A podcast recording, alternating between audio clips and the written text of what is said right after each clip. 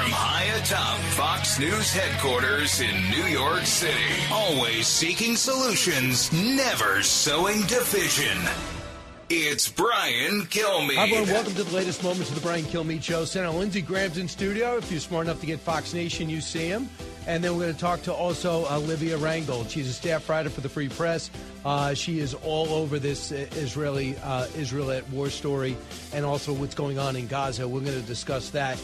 Uh, and uh, meanwhile, we've got to tell you the president's going to be talking about Bidenomics despite – everybody telling him to stop bringing it up. He's going to be doing it because I guess he's getting $14 billion for trains. That should be good. And the former president of the United States is heading to court today to defend his business practices. Uh, let's start with Lindsey Graham. Senator, great to see you. Thank you, Brian. So you talked to President Trump recently. yeah, I talked to him last night. Is he upset about this? Well, yeah, he feels more you know, than most. It just uh, he believes it's political. Bottom line is no it bank. Is, so. Well, well, yeah, but no bank got defrauded. I mean the banks are not in court saying, you know, hold Trump accountable. I lost money. They're not saying that. There's no victim here. And if you think Mar-a-Lago's worth $18 million, uh, you shouldn't be allowed to drive. They doubled down on it. Uh, they doubled down on it again, and they said that, well, they it's a whatever reason. It doesn't really matter. This is one thing that's pretty clear that if they want to target you, they can target you. Oh, totally. I, I mean, mean, in but, civil court, they're trying to take him down and make him and take his properties and put it in receivership. I have been on most of his properties that I know of, and they're all first class. I mean, the bottom line is this is an effort by Democratic Attorney General to make a name for herself. She promised to get Trump before she got elected, and she's trying. And this is not hurting Trump. Where I live in South Carolina, uh, you know, being attacked by the Attorney General of New York doesn't hurt you one bit in South Carolina. President Trump will win the primary in, in my state. So uh, let me give you an idea. Let's see what happens in Iowa. Do you think it matters that uh, uh, Governor uh, Reynolds will be endorsing Governor well, DeSantis? Well, I, I, think it's a good get for DeSantis. I'm not running against anybody. I'm just for Trump. Why am I for Trump? I believe if Donald Trump were president of the United States, none of this would be happening. None. There would be no attack by Hamas against Israel. I believe if he got elected tomorrow, most of this would end pretty quickly because people are afraid of him. So, yeah, I think it will probably help DeSantis, but the Trump voter is locked in. I can tell you right now, Trump is over 50% in my state.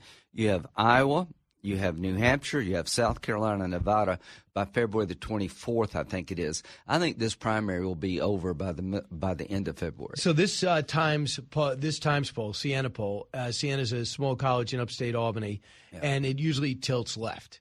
Uh, that's what this is so jarring to so many Democrats because right now Trump beats Biden head to head nationally, 51 47. He's ahead in every battleground state on almost every issue. In Pennsylvania, uh, Trump over Biden, 59 37. In Wisconsin, 52 uh, 40. Uh, no, excuse me, that's on the economy. But overall, uh, in his rankings, get this when it comes to just head to head, in Nevada, Trump up. In Georgia, Trump up by six. In Arizona, Trump up by five. In Michigan, Trump up by five. Pennsylvania, Trump up by four. Wisconsin, he trails by two. These are better. These are better polls than he had against Hillary Clinton. Well, I think the American people have had enough with Joe Biden. He's a nice man, but he doesn't know what he's doing on multiple fronts. Uh, gas is high, groceries are high, uh, the border's completely broken. Uh, nobody respects us in the world. The world's on fire on multiple fronts. So I think people feel the country's going in the wrong direction. Why would you vote for the same guy if you think that it's going in the wrong direction? This is Trump's election to lose. Uh, right now, things going badly in America. In January, 65%. Now, 73%. You've never, this is the highest in your life. well, lifetime. Who are the 27 percent that like what's going on? You know, because you know who are they? You know, you know what's crazy is that do you know the the, the environmentalists, the green? Yeah. They don't think that Joe Biden's gone far enough. so what's happening is Joe Biden's presidency has been a disaster for the average person in America. Groceries are high, gas is high, the streets are not safe, uh, the world is on fire, nobody feels safe. We're living on borrowed time with a broken border. There will be an effort by the Republicans to put a border security plan on the table starting this week as part of a package to help Ukraine and help Israel. If we do not secure our border quickly and stop the, the flow, the the invasion, for lack of a better word, right. uh, we're going to get hit here. But the one thing, and I want to talk about the world but I do want to end just so people understand whether you like Trump or not. I don't think it's right that all the media will conspire to try to take him down. Yeah. They will not say Joe Biden should be reelected. They say that Donald Trump is unelectable. Case in point, last night on 60 Minutes, they led with John Eastman, January 6th, again. And then George Stephanopoulos yesterday asking Steve Scalise over and over again who won the 2020 election. Listen to Jonathan Karl yesterday, cut 18. One thing to consider here is, uh, you know, Trump has been in the news over the last year or so based on the uh, on these criminal cases, uh, the civil case in New York. But people have not been paying attention to what Trump has become. Trump, since he left the White House, and this is really the theme of my book. Uh, has become more detached from reality than he ever was, even in the White House. If you think of where we were in January of 2021, uh, that's the starting point for where a Trump presidency would be next time around. So I think he's had largely, believe it or not, a, a free ride. Again, the criminal cases we know about. But what, a free ride. Then he had a speech the other day in Texas where he referred to the people that are in prison because they attacked the U.S. Capitol as hostages. And he goes on to say that he lost to Obama last time. No, he keeps saying that he thinks Obama's running the White House. That's right. So your thought, they're already saying that he's detached from reality. Well, so these are journalists who are writing books telling you that Trump is unhinged. Yeah. That's not journalism. That's advocacy. You can be an advocate if you would like, but don't. You can't be both. You can't be writing a book saying that Donald Trump is delusional and at the same time cover the 2024 election fairly. This is an effort by the media throughout the country to take Trump down, to make him unelectable because they're afraid of a second Trump. What are they afraid of? I think they're afraid that he will come back in office and he will uh, undo all the crazy stuff that Biden has done. I think the biggest fear for a liberal is that Trump is conservative. Not that he's unhinged, that he literally is conservative and they want liberal policies. Remember, they tried to take around Mitt Romney and say he was a rich Same white guy. Thing. John McCain, he was, you know, he was crazy, right? Right. John McCain. The, the bottom line here, folks, is that the media in this country, except for where I'm at right now, is pretty much in the hands of the Democratic Party. They're all Democrats. They want the Democratic agenda, and that's what. And there's a backlash. It's not working. You know what's driving them crazy? That Trump's leading. They're doing everything they can to beat Trump. But, but they can't make Biden presidency acceptable. So what do they do? If you can't sell Biden, you have to destroy Trump. That's what's going on. So Israel's at war. CIA Director Burns visited Israel. We know Secretary of Defense is on two or three times a day, it seems, with the with his counterpart over in Israel. They dropped a 2,000 pound bomb, I think, on Saturday. Good. They are starting to show out video of the tunnels underneath hospitals, but they're not letting up. Right. Uh, but yet it seems as though the world pressure is to let up. You saw 100,000 people in Washington, D.C. Bring us inside the, the yeah. school of thought with the Israelis. Well, so here's what's happening. Um, within four weeks, it, it's just been a barely over a month that the largest killing of Jewish people since the Holocaust, simply because they're Jewish, occurred. And you saw the video, right? I, I saw not only the video, I saw more than the video. There are things that are, have not been released that will they outdid the Nazis. That's all I can say. I spent time with the Israeli defense minister. They showed us stuff that you haven't seen, and you probably don't need to see it. The bottom line is, within four weeks, the world has turned on Israel. Anti-Semitism is rampant throughout the world. Back here at home, when somebody says "Free Palestine" from the river to the sea, they're advocating for the destruction of the Jewish people, Israel, as as a sovereign nation that means that you're an anti Semitic Nazi. So when a member of Congress repeats the slogan, from the river to the sea, she is saying, I want Israel destroyed because that would be the result of that policy. That to me is anti Semitism. That's 2023 version of the Nazis. And I can't believe we're living where, just end with this thought, there were people killed by Hamas that survived the Holocaust as young people, they survived being killed by the Germans because they were Jewish, only to be killed by radical Islamic terrorists in Israel uh, at the end of their lives, toward the end of their lives. How could the world let that happen? How could we go from 80 years ago, the Warsaw Uprising, ghetto uprising, to where Jews are killed in the state of Israel simply for being Jewish within an 80 year uh, time span? Um, We've been attacked 32 times since October 7th in Iraq and in Syria. Here's what I'm going to use you to put you, just put it up to okay. your ear. Here's what Antony Blinken said yesterday in or uh, Sunday in Baghdad, because in a surprise visit, cut 14. There have been a series of attacks conducted by militia directed at, at our personnel, both in Iraq uh, as well as in, uh, in Syria. Uh, job number one for me is to ensure the security of our people, uh, and so I got an update on everything we're doing to make sure that our personnel uh, are safe and secure. Um, in addition, uh, I had a good, productive, candid meeting with Prime Minister Al Sudani. Okay, that uh, I want to get your take on that response because I'm thinking about the 2,500 in Iraq and the yeah. 900 in Syria, yeah. and they want to know if they're going to be able to defend themselves. Well, number one, he said, I'm doing everything I can, Secretary Blinken, to, to make sure they're safe. No, you're not. If you were doing everything you could, you would communicate to the Iranians that any further attacks against our troops in Syria or Iraq by Shia militia controlled by the Iranians would result in an attack on Iran by U.S. forces. We're moving the military capability in, but nobody believes we have the will to use it. So what I'm begging the, the Biden administration to do is draw a red line. Further attacks against our people in Syria and Iraq will result in attacks in Iran against uh, the IRGC oil infrastructure. If they believe we would hit them in Iran, they would stop this. Uh, they believe that about Trump. When Trump killed Soleimani, everything sort of fell in place. We've lost deterrence. How do you regain it? You communicate red lines. There are two red lines that should be communicated. If Hezbollah attacks Israel on the nor- in the north in a serious way, then we're going after the. Is Iranians. that what that submarine's there for? With all yeah, the well, well, we got everything in place. You just got to be willing to use it. Again, if if Hezbollah launches a portion of their 100,000 rockets at Israel, that could be a nightmare for Israel. You have our troops under siege in Syria and Iraq.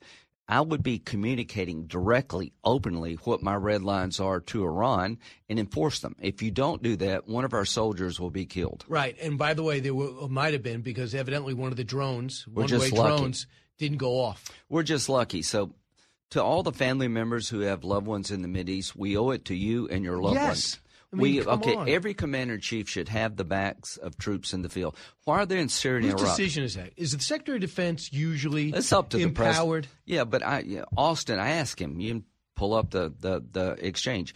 Can you say today to the world it is a red line to kill an American soldier in Syria and Iraq? If the Iranians keep attacking us through their proxies, we're coming after them. He would not say that. It's really up to Biden. So what we've lost here is deterrence.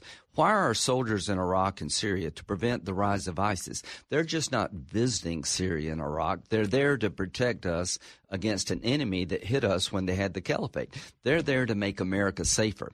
And you owe it to those people in Syria and Iraq to have their back. I can say this the Biden administration is not being forceful enough to have the backs of those serving. Does it remind you of anybody else? President yeah, Obama. Obama. Absolutely. You know, when I read about Obama, we all have blame here.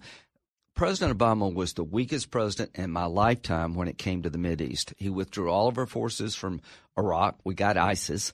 ISIS ran wild in Syria and Iraq. Uh, he, Missile defense out of Eastern Europe? Uh, all I can say is he empowered the Iranians. Uh, he withdrew all of our forces. We got ISIS, turned out not to be the JV team. He surged in Afghanistan, and announced the withdrawal date at the same time he surged terrorism was emboldened under his watch. Putin went into Ukraine under his watch. Biden is Obama 2.0, even weaker. Oh, you just in Saudi Arabia? Yeah. So the uh, Prince, unpronounceable first name, uh, bin just call him Prince. Launched a sharp attack on the Secretary General of Hezbollah, Nasrallah, Hassan yeah. Nasrallah, after his speech. There is no doubt, this is his quote, that the actions of resistance is a big lie. The 100,000 missiles and massive weapons that Hezbollah has have nothing to do with supporting the Palestinian right. cause. The so called acts of resistance has been dealing with the Palestinian issue for years and only has means of implementing Iran's agenda. My goodness, did Sounds I write like, that? Uh, no, I, f- first thing I thought you were reading what I said. So things have changed. The Abraham Accords, where Arab nations recognize Israel under President Trump, was a breakthrough. I am working with the Biden administration to do a deal between Saudi Arabia, the United States, and Israel. If we can pull the Arab world away from Iran and uh, toward Israel and the United States, that's a big deal. So, what is the Saudi prince saying? He's saying that Hamas is not a resistance organization. But I was told you can't tell the truth because of the Arab Street. well, the Arab Street he did will it. turn on you. He did it. Well, you know, the Arab Street's pretty hot right now, but like Turkey, what's this? What's this? Is this all about? The PKK are terrorists. I get that. Well, Hamas. If you can't say Hamas is a terrorist group, you lost your no, way. you declare war on Israel. Yeah. So here, I think so. So the bottom line is the region is rejecting Hamas. Uh, the destruction of Hamas is non-negotiable. So the the Arabs are making a bet, and we need to encourage this bet that their life is better with us Right. rather than Iran, China, and Russia. And guess who the head of Hamas was visiting? Iran. Iran. Uh, he Khol- went to. Iran. So they have 100,000 precision guided rockets in Hezbollah hands that could overwhelm Iron Dome. If we do not communicate to Hezbollah and the militias in Right. Syria and Iraq what they can't do, they will do it. You know, they will not live another day if they do it. They'll do, do tremendous destruction on, on Israel, but they're not going to survive. No, they're not. But I want to go to Iran. None of the Hamas is supported by Iran. Absolutely. Hezbollah is supported by Iran. Yep. The Shiite militias get their money from the Iranians. The great Satan is Iran. I hear you. Senator Lindsey Graham, great to see you in person. I know you got a big meeting. Buy, buy the book. Oh, yeah. Teddy and Booker T. Yeah, Teddy I'm gonna Book- buy one and give it away. Well, Teddy and Booker T comes That out tomorrow. have to two read. American icons, blaze Yeah. the path to racial equality. You help me out with Frederick Douglass Lincoln. Well, I'm telling you, All right. you do good stuff. Buy this book. Thanks a lot, Senator Lindsey Graham. Thank you. Newsmakers and newsbreakers. Hear it first on the Brian Kilmeade Show.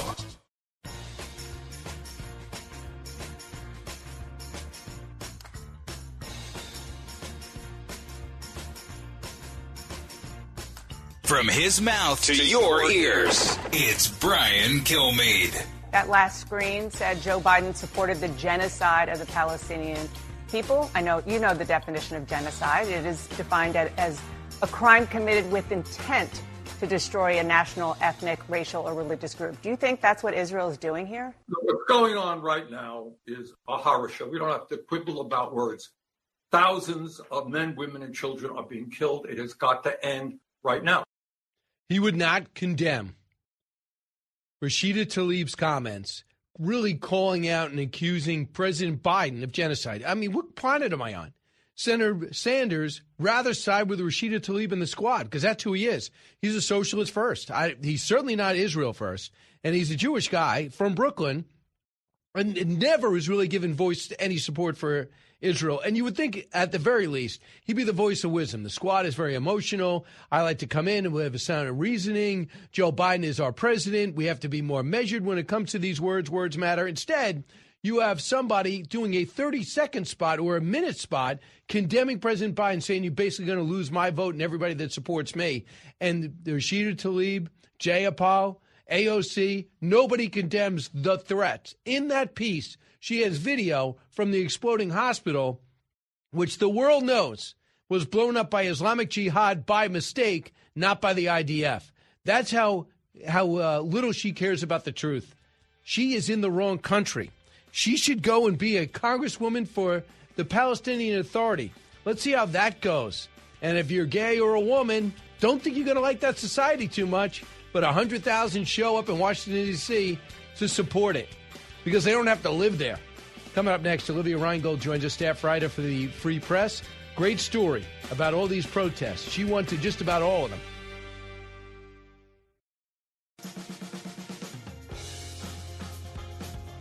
A talk show that's real. This is the Brian Kilmeade Show. There's a chance these people weren't supporting Hamas. Maybe they were. They thought they were supporting hummus. They might have been supporting a delicious dip made out of chickpeas. Like it's like watching a dog when they first encounter stairs for the 1st mm-hmm. time. Like, did you support terrorism? Well, I dunk, and then the head goes, and then they start doing the tender little steps, and they finally make it. I want them all to experience this reality over in the Middle East. Yeah. Everybody who's, who supports Hamas should really take a field trip you know, and just enjoy that and learn. Let that reality wash over you mm. when you're handed a little rock and you have to throw it at a tank. Yeah. Enjoy yourself. Yeah. You're aligned with horrible people. You're about to be killed. That is Michael Loftus having fun on the Gutfeld show, but he's so true. How many of those tens of thousands, if not 100,000 people that showed up in Washington, D.C. to back Hamas and back the Palestinian people understand what they're actually defending? Olivia Reingold was there at a bunch of protests, staff writer for the Free Press, uh, who's written for Politico in the past. Olivia, welcome back. So, what do you think about uh, Michael Loftus's assessment? Do you think many people understood what they were actually uh, defending when you were in Washington? No, no, I don't I don't think so because I often would press people on, you know, there are all these these chants that have now become kind of viral Instagram captions like from the river to the sea, Palestine will be free. And when I would grill people, first of all, people were not, had no appetite to be challenged. Right. Um, often when I would ask, you know, very tame questions, people would be like, and they would kind of make it a safety issue. They would be like, you know, I'm not, I don't feel safe, you know, speaking to you anymore. I don't feel comfortable. I don't feel safe. Yeah, yeah. And so, you know, but I didn't get many good, the people who were game to be pressed didn't, they just said, Palestine, we, the, pa- this is Palestinians' land and it Mm-hmm. needs to go back to Palestine. And there weren't many answers as to what would happen to the Israelis and Jews who live there now. Not their problem. No, no, just a chant. Do you ever take a step back, Olivia, and think to yourself, how did this start? Because of the worst massacre in modern times, the most brutal massacre, and now it's all against the victims. They're rallying against the victims. 1,400 people who were slaughtered, 790 plus that were just civilians. Yeah. And now we're watching protests for the for the slayers, I have a hypothesis. which Um, is Well, I think that it's being perceived um, in a racial lens. I think that, um, uh, you know, a lot of, um, I think people who are supporting Palestine and occasionally supporting Hamas um, are trying to stick up for um, people they they are kind of interpreting like a minority as if you know the way that people think of black americans here i think it's being perceived in like a white black dynamic and i've heard a lot of people even close friends of mine refer to jews um, and i am jewish but as white colonizers um, and so a lot of that academic language and that that sort of racial lens i think is being applied here right. You don't look like a colonizer, just for the record. Okay, it doesn't you. seem like you. Uh, so uh, among the people that are really messing with people's heads are the whole squad. Who do not believe that Joe Biden is anything but evil now, suddenly. Listen to Rashida Tlaib of Michigan, cut 26. Mr. President, the American people are not with you on this one.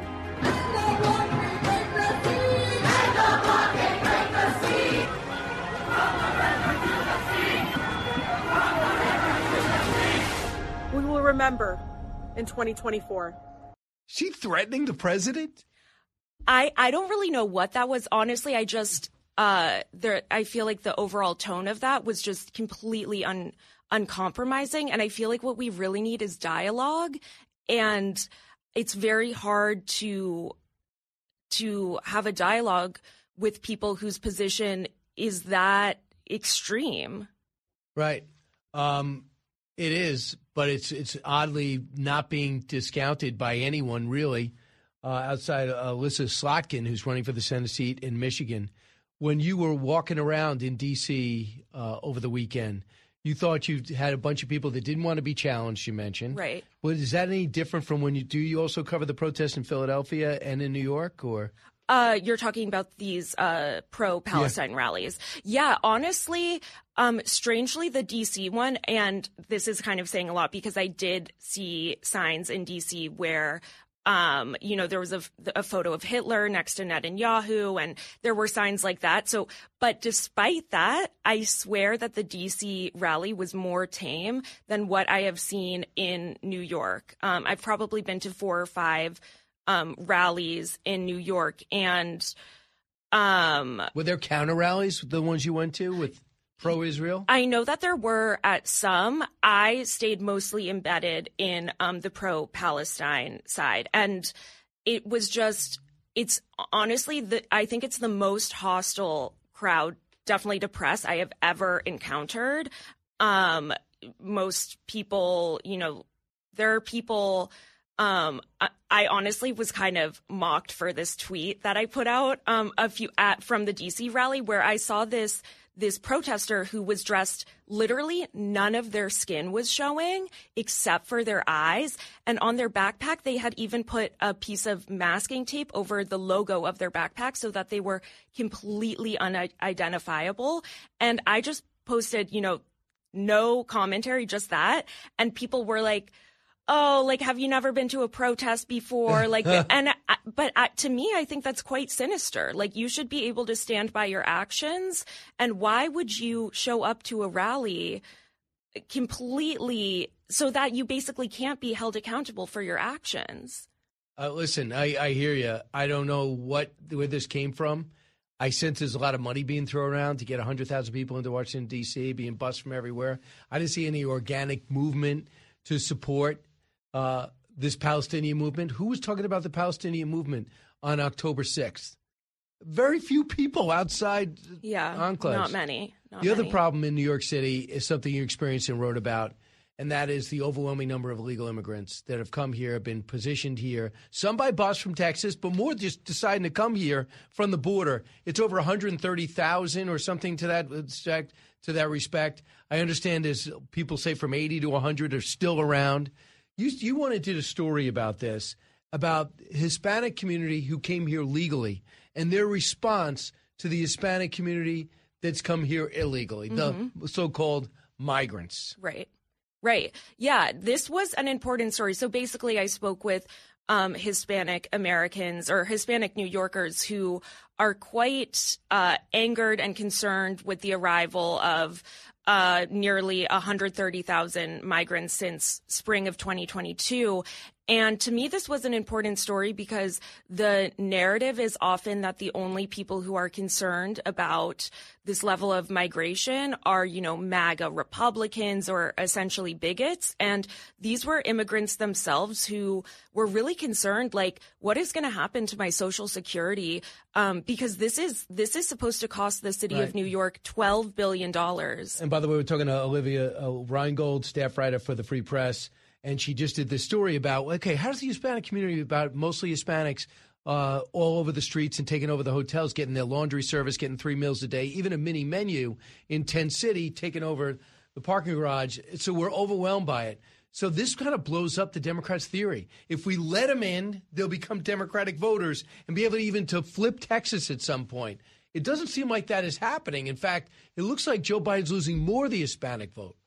Yeah, well, um, some of the people I spoke to, you know, I spoke to a lifelong Democrat who um, was actually considering voting uh, GOP for the first time in the city council race because of this, and he he was really compassionate, honestly, to um, many of the new arrivals, and he's even you know given out winter coats and things like that. But he is concerned about crime in his neighborhood. He doesn't he he told me that he thinks that um, migrants might be stealing strollers at a nearby daycare. And so um, some of you know it was about half and half. Some of the the Hispanic New Yorkers I spoke to, they had already been voting Republican for a long time, but some some I spoke to were considering switching parties because of this. Wow! And you got to see what's going to happen in January, but it's not going to get any better.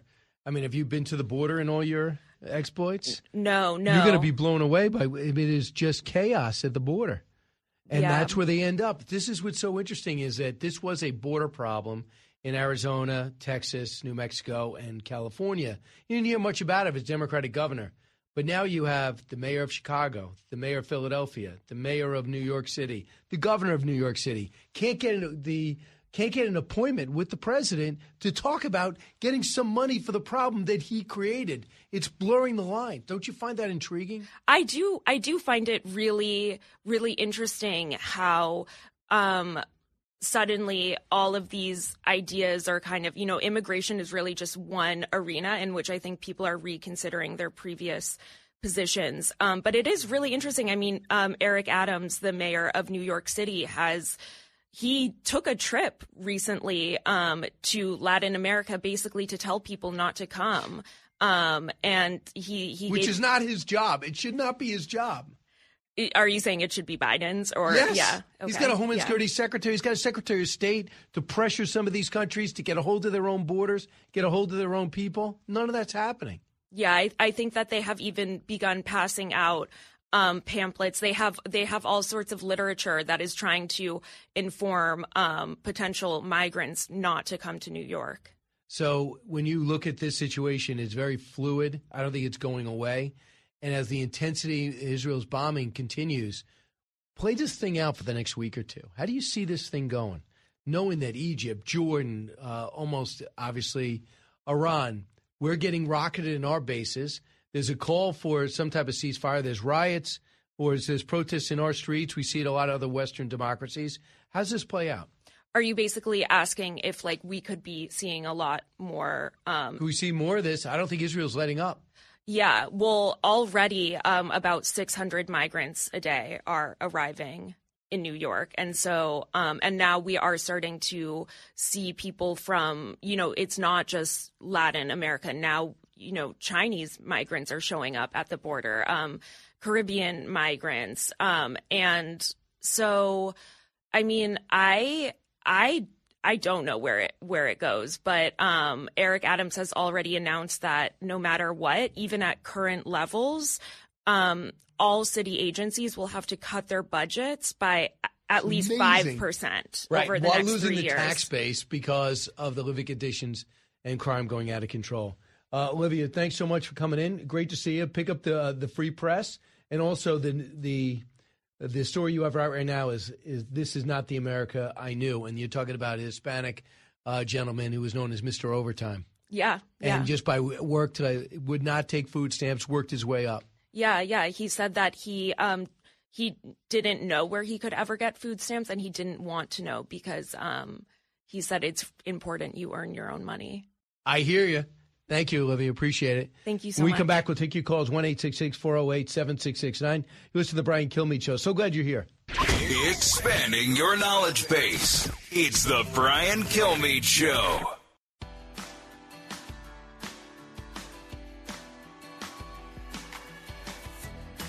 A radio show like no other. It's Brian Kilmeade. Democratic strategist and people inside the world that now are doing a lot of not just quantitative but qualitative work in the field, doing focus groups right now, talking to these Democratic voters and asking them why they don't love Joe Biden, why they look at the state of the economy or what Biden's accomplishments or everything else, and why are they not with him? Why has he eroded so much in those groups? And what they find kind of confoundingly, a lot of average, ordinary, normal, workaday Americans Democrats are asked in focus groups, they just say, well, Donald Trump's never going to be the nominee. We don't have to worry about that. That guy, they, they have no idea. And I think it's, it has helpful to, mm-hmm. rem- to remind people that we talk about Trump's poll numbers all day long on cable, but very few people are paying attention. It's a year out. This goes back to the thing of why these numbers don't matter that much a year away. It's because most voters do not tune into presidential politics until around Labor Day of an election year. That's possible. I'm, I'm not going to say that these focus groups didn't happen. I've never heard anyone say, I don't know how Donald Trump's doing, what he's doing, what his poll numbers are, ever. Ever. I've never heard people say, yeah, what has Donald Trump been up to? He's in the press every other day. So you probably know he's in court right now in New York. He's speaking at this moment in New York City, ready to testify. His son won Friday, his other son won Thursday. Ivanka's going on Wednesday. I don't know. I don't know many people that don't know what Trump's doing. But I'll just assume that John, Heilemann went in there and said to a bunch of Democrats, I didn't know that Donald Trump was leading on the other side. Well, if you don't like Trump, you know he's leading. If you do like Trump, you know he's leading. I, I'm not saying you have to watch cable news to talk about the nuances of the Hunter Biden investigation. That's tough because we're the only one covering it. But Trump's numbers strong. David Axelrod didn't uh, didn't do wasn't dismissive of it. As you know, that he got Barack Obama elected twice. He said this: "It's very late to change horses. A lot will happen in the next year that no one can predict." And Biden's team says his resolve to run is firm. He's defied conventional wisdom before, but this will send tremors of doubt through the party's party, not bedwetting, but legitimate concern. And what he's talking about is five of six battleground states are clearly in Trump's corner. The only one he's trailing is Wisconsin. He's down by two. Axelrod went on to write Only Joe Biden can make this decision. If he continues to run, he will be the nominee of the Democratic Party. What he needs to decide is whether that is wise, whether it's in his best interest or the country's, which means it's not, and he should know it, and he should step aside. Here's Jeff Van Drew, cut 23. It's a cognitive disability that this president has. Obviously, he's been affected. Obviously, there's something going on with his health. He barely sometimes can string two sentences together. He has a pause where he completely forgets what he was speaking about. I don't want to be mean spirited, but my God, everybody around the world sees this. That's the thing. It's not mean spirited. If he was just a pundit on the McLaughlin group in 1988, I wouldn't care. But he's the president, and he can't hold a thought together. I mean, we. I mean, if I saw him, if he was not president, and I saw him pop up on Meet the Press like Al Gore will once in a while, and I saw this, I'd be like, "What the hell happened?" They would cut to commercial early and say Joe Biden is diminished to the point I don't think he could be out there. But what they really hate is Trump. So what they're going to do, and I just want you to be prepared for this. And if you're out there in a suburban mom that jumped off the Trump train, that's fine. Do your own research because I'm already seeing they're lining up against Trump. And the worse Biden does, and the longer he stays in, which means he can't get out, the more they're going to go after Trump. And look, four indictments, another civil trial here trying to bankrupt him. They're going to postpone, it looks like, the documents case. It looks like that's going to go after the election, as it looks right now. The other ones will probably come quicker. And as they do that and try to try him, and the Washington Post writes a story that he's always going to do if he gets reelected is go for revenge. They want to make him unelectable and should fear should he win. They're going to try to bring up his cognizant ability. Only 19% of people think that he's too old. I think over 70%, even Democrats think that Joe Biden's too old. Uh, for those of you out there, uh, listen, uh, Teddy and Booker T is coming out tomorrow, and I'll be uh, in, on Ponte Vedra Friday, WOKV listeners. Uh, and Thursday, I'll be in Red Bank, New Jersey. That's also co produced by Fox Nation. Go to BrianKilmeade.com, find out where exactly I'll be. From the Fox News radio studios in Midtown Manhattan, it's the fastest growing radio talk show. Brian Kilmeade. Hi, everyone. Welcome to the latest moments of the Brian Kilmeade Show at 48th and 6th in Midtown Manhattan. Heard around the country, around the world. Uh, I hope you had a great weekend. It's hard to take your eyes off what's going on in the war, politics, the Trump trials. Donald Trump just spoke in New York City, ooh, 10 minutes ago, at which time he uh, outlined how unfair this civil trial is. And I thoroughly agree. Letitia James, uh, the politically minded AG, said the, said the same thing. This is not about politics, it's about justice there is no way this is about justice. By, by the way, the statute of limitations out on almost every one of these challenges. Nobody got hurt, but they're actually bringing the Trump team through the wringer. Now, if you're a bank and they want to expand their properties or get involved in an investment, who's going to lend to them because they get this type of scrutiny? What accountant's going to work for them? They end up in jail. So I just think it's scary for uh, us pedestrians out there who do not have the political wherewithal to fight back like this. Michael Goodwin is standing by. And then at the bottom of the hour, uh, we're going to have with us uh, Pierre Rehov, a French Israeli reporter, writer, a documentary filmmaker who has been covering the conflict in the Middle East for the last 25 years. In many ways, what's going on now is unprecedented. But first, let's go to the big three. Now, with the stories you need to know, it's Brian's Big Three. Number three. Mr. President, the American people are not with you on this one.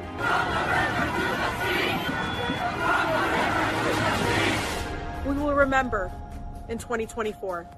Yeah, I guess you will. You're a Democrat, by the way, Miss Squad member, and the president has treated you nothing but respect that you obviously don't deserve. The Democratic Civil War uh, over the war in Israel hitting the fever pitch as Biden gets blasted by the unhinged squad, its socialist supporters, and thousands of protesters. Number two. Yeah, it's not an outlier. We've seen similar polls like this that show in that hypothetical matchup, which doesn't seem all that hypothetical anymore, of Biden uh, versus Trump. It, it shows that he can actually win and is leading in these battleground states. Jonathan Karl can't believe it of ABC 2024 turns to the Trump show. In overwhelming good news delights Trump world, but he leads every battleground state, and the calls for Joe to go get louder. Meanwhile, the former president, as I mentioned, back in civil court today. Number one. It's important that um, as we're engaged in pursuing humanitarian pause, this can be something that, that advances the prospect of getting the hostages back. Can also advance other things that we're committed to doing. Uh, yeah, it can be. Uh, Secretary of State Antony Blinken all throughout the region over the weekend. Israel at war. The U.S. pushes for a pause while Iran pushes up attacks on our bases in Syria, Iraq, and elsewhere, as Blinken buzzes around the Middle East. I'm talking about Iraq, the Palestinian Authority on the West Bank, then over to Turkey, and now I assume he's coming home today. It is mayhem. Michael Goodwin's been following it all in this relatively unprecedented time. Over the weekend, Michael, the Israelis dropped a 2,000 pound bomb. They're looking to get, they're looking to get rid of this group forever and blow up those tunnels for good. Well, good morning, Brian. Look, uh, Israel has been very clear from the beginning about that, that that was the goal. They weren't going in there just to uh, gain a little ground or kill a few people and then then call a halt, as has happened in the past. There have been a number of these flare-ups that go on for a week or so, and then they they have a ceasefire and they make an agreement and things go back. But what happened this time is fundamentally different.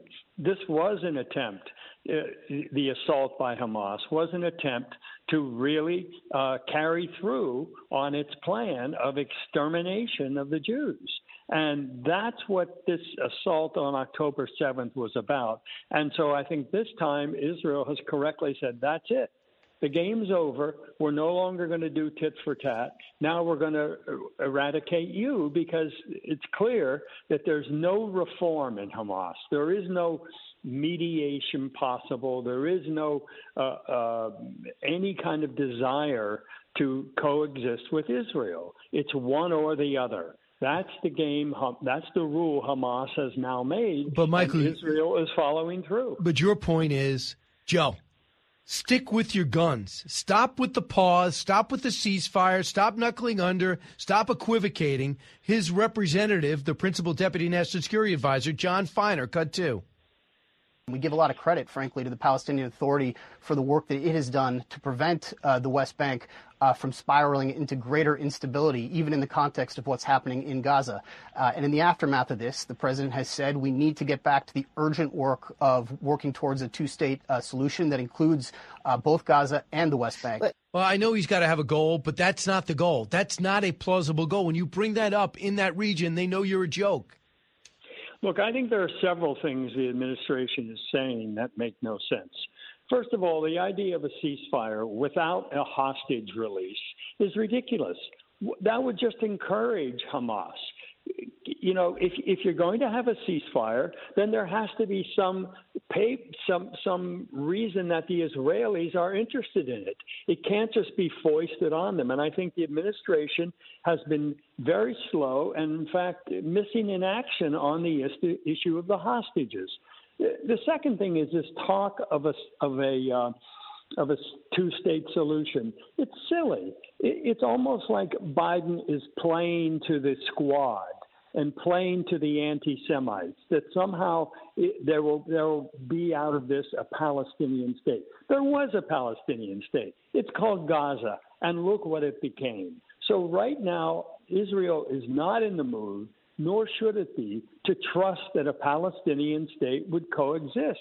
I think the administration, the American administration, is making a mistake in going down this road. And I fear, Brian, that Joe Biden is increasingly being influenced by the by the uh, the campaign against him by the left, by the squad, by by young people marching. That that he's he's moderating his support for Israel in order to try to please the left with talk of a ceasefire, with talk of a of a Palestinian state.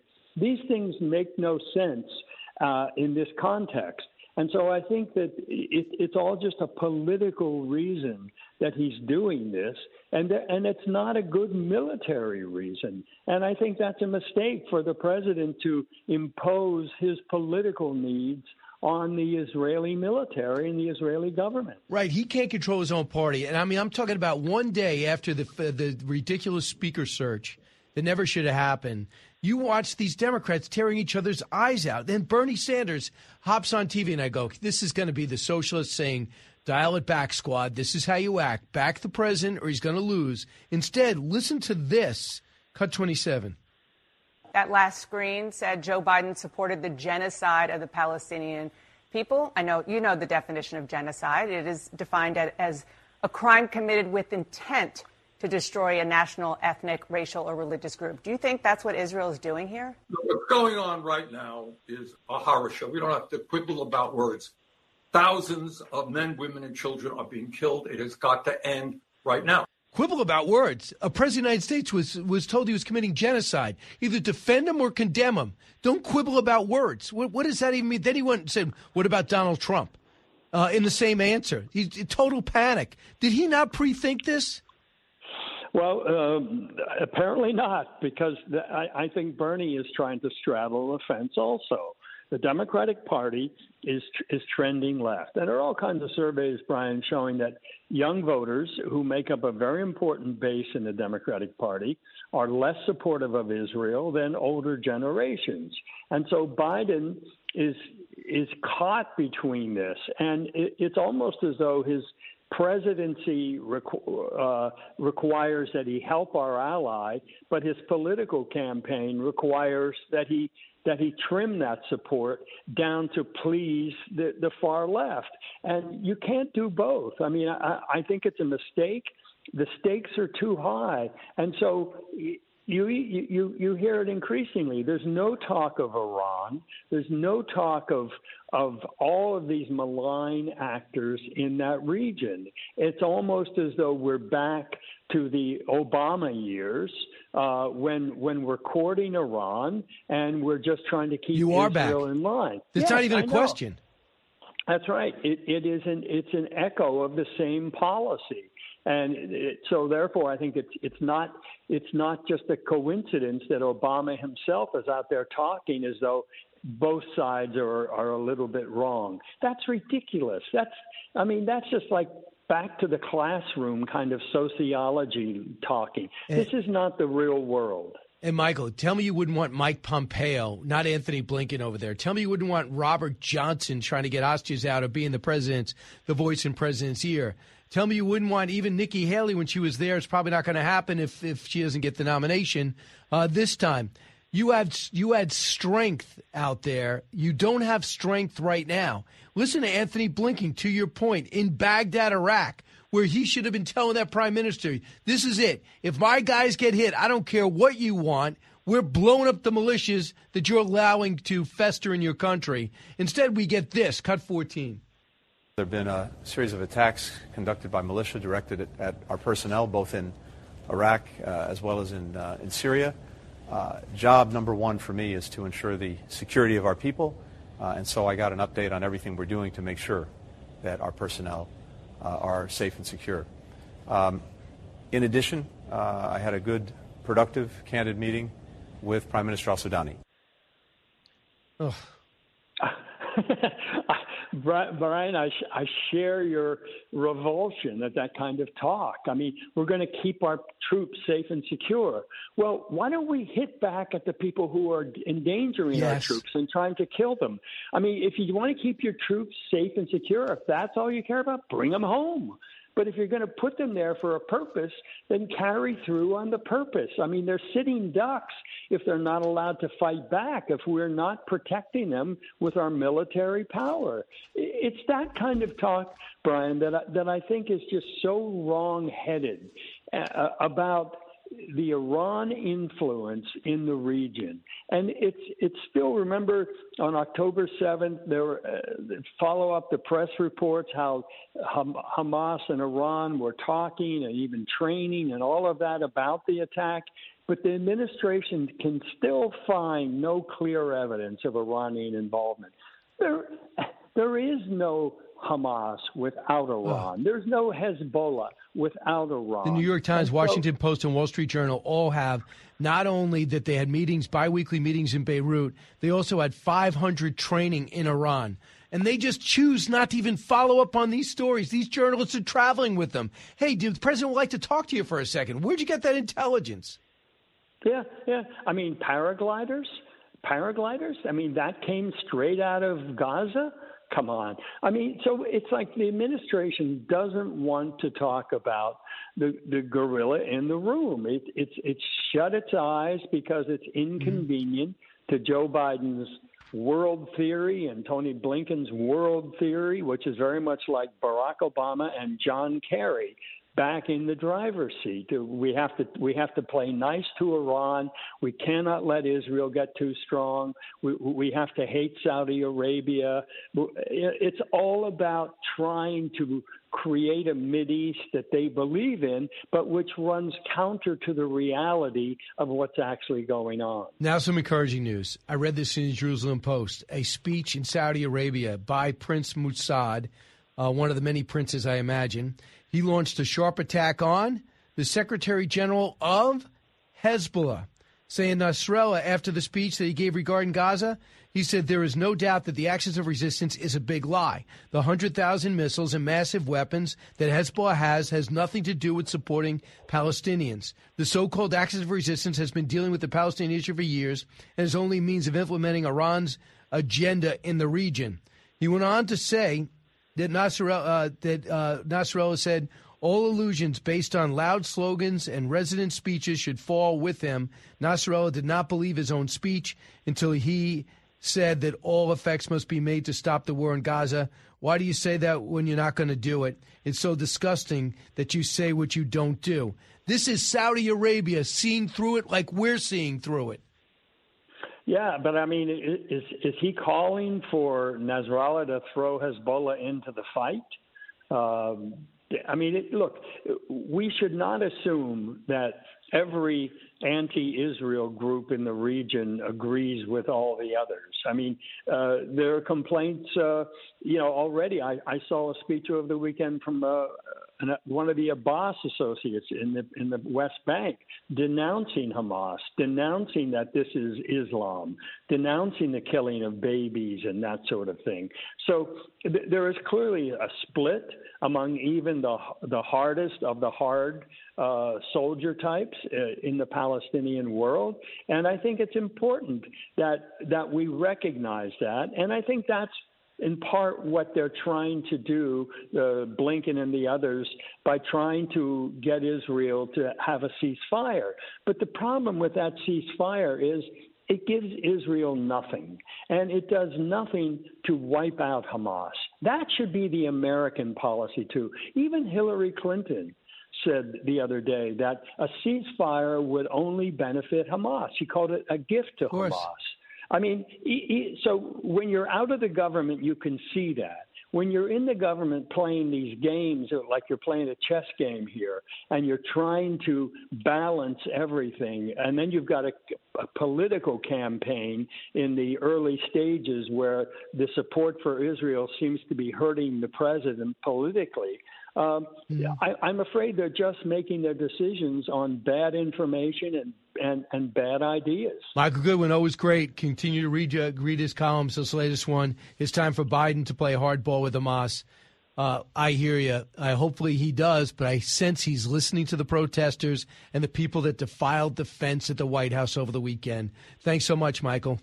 My pleasure, Brian. Thank you. All right. Uh, when we come back, I will take your calls, 1 408 7669. Um, and also get your comments. If you go to briankilmeade.com, click on comments, I get them now. We're all fired up because the website's been updated. Don't move. Politics, current events, and news that affects you. Brian's got a lot more to say. Stay with Brian Kilmeade. The more you listen, the more you'll know. It's Brian Kilmeade. Well, now it feels like home. Thank you all very much. What a shock you're for Trump. I'm going to fall over dead. Now, look, every one of those boos, every one of those catcalls, every one of those yells will not keep it. Yes, sure.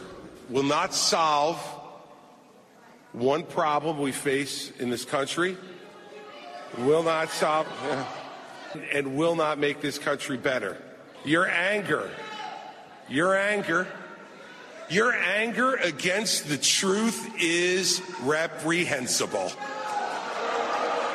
Well, that's not a great way to win over the crowd. Uh, but he, they were getting booed and they were being rude. And he's against Trump. And that's a very pro Trump crowd, right? It's a pro Trump crowd. And he's he's not wrong. I mean, they're booing the truth. I mean, whether or not you agree with what's going on is one thing, but the fact that you know he does have all of the cases against him is a fact. Right. And by the way, we just got an email too. Uh, Chris Christie was booed while walking on stage at the Florida Republican Party's Freedom Summit on Saturday. Chris Christie was booed. Please take note. I just because we like Chris Christie doesn't mean we're not going to report when he gets booed. I mean, come yeah, on, one hundred percent. Right, and uh, Rashida, this James writes us too uh, about Rashida Tlaib. Says since Tlaib is Muslim, she isn't bound by the uh, the convents of her religion, such as wearing a hijab and covering her face, wearing clothing that covers her knees, and being escorted by a male relative uh, relative in public. I'm not an expert. I do not know all the rules for Muslim women, but I'm pretty sure she breaks all of them.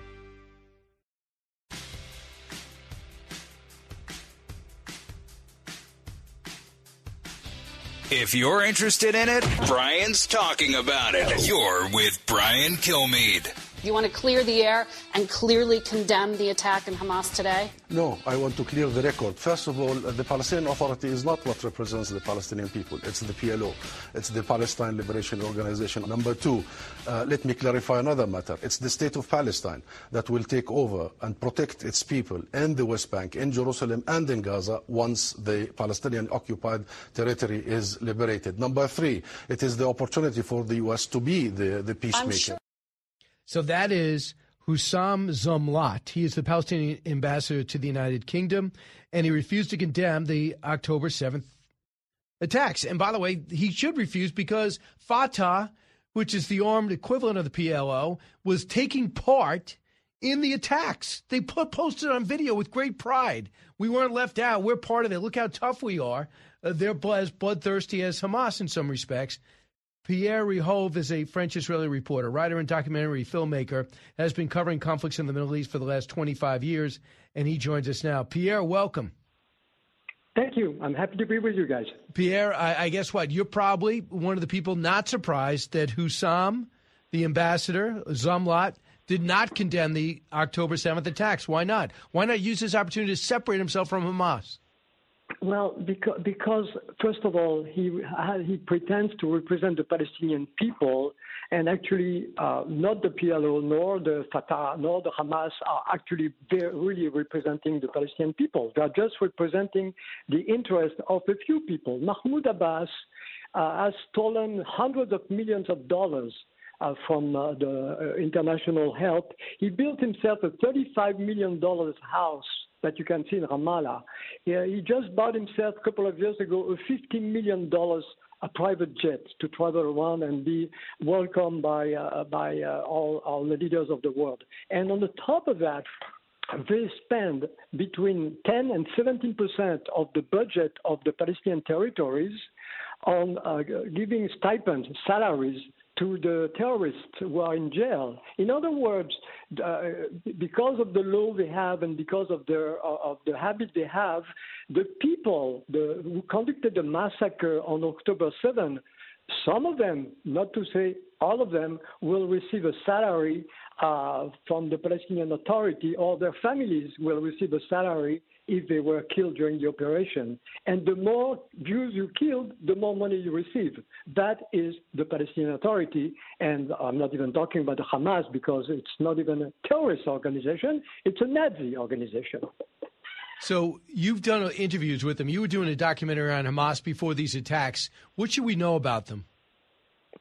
Well, they are the result of a very, very oppressive society. I'm talking. I'm not talking politically at this point. I'm talking about the individual psycho- psychology, or should I say, psychopathology of those people.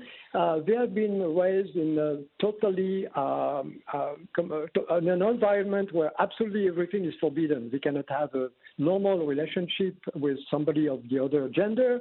They cannot go out to restaurants and cinemas. I'm not even sure they have cinemas in some of the Palestinian territories. And they don't have a normal life as we have in, in the Western world. It's not because of Israel. It's because of Islam. It's because this is how they want to live, and this is how they, they are, how the, the, they are perceived by their neighbors and by anybody else. So basically they have a sense of honor which depends on the behavior of the women. In other words, if some woman in the Palestinian Authority in the Palestinian territories doesn't behave the proper way, might, she might end up uh, being the victim of a crime of honor, being killed by the father, being killed by the brother, and it's not a mythology. In the meantime, those terrorists usually are young young men. Very few of them are older men, married older men. They are young men uh, between 15 and 25 years old. They don't have a relationship. They they, they are brainwashed uh, in the mosque. They have been brainwashed in school. They are brainwashed by the by the parents. They consider that Israel shouldn't have the right to to exist. And when they say occupation, they mean Tel Aviv. They don't mean Ramallah or Jenin. They mean Tel Aviv. This is for them, this is occupation. So the goal of most of the Palestinians is basically what they chant in the, in the parades in Los Angeles and in New York, which is from the river to the sea, Palestine will be free. In other words, uh, Islam will take off uh, Israel, and all the Jews are going to be exterminated or, or, or, sent to the sea or expelled, and that's uh, Palestine free from the river to the sea. In other words, going back to the seventh century and being and being ruled by, uh, run by people who basically are no better than Daesh. This is what they want. So here's what Trey Yingst says, our reporter in the field in Tel Aviv, and he was just in Gaza yesterday. Cut 13.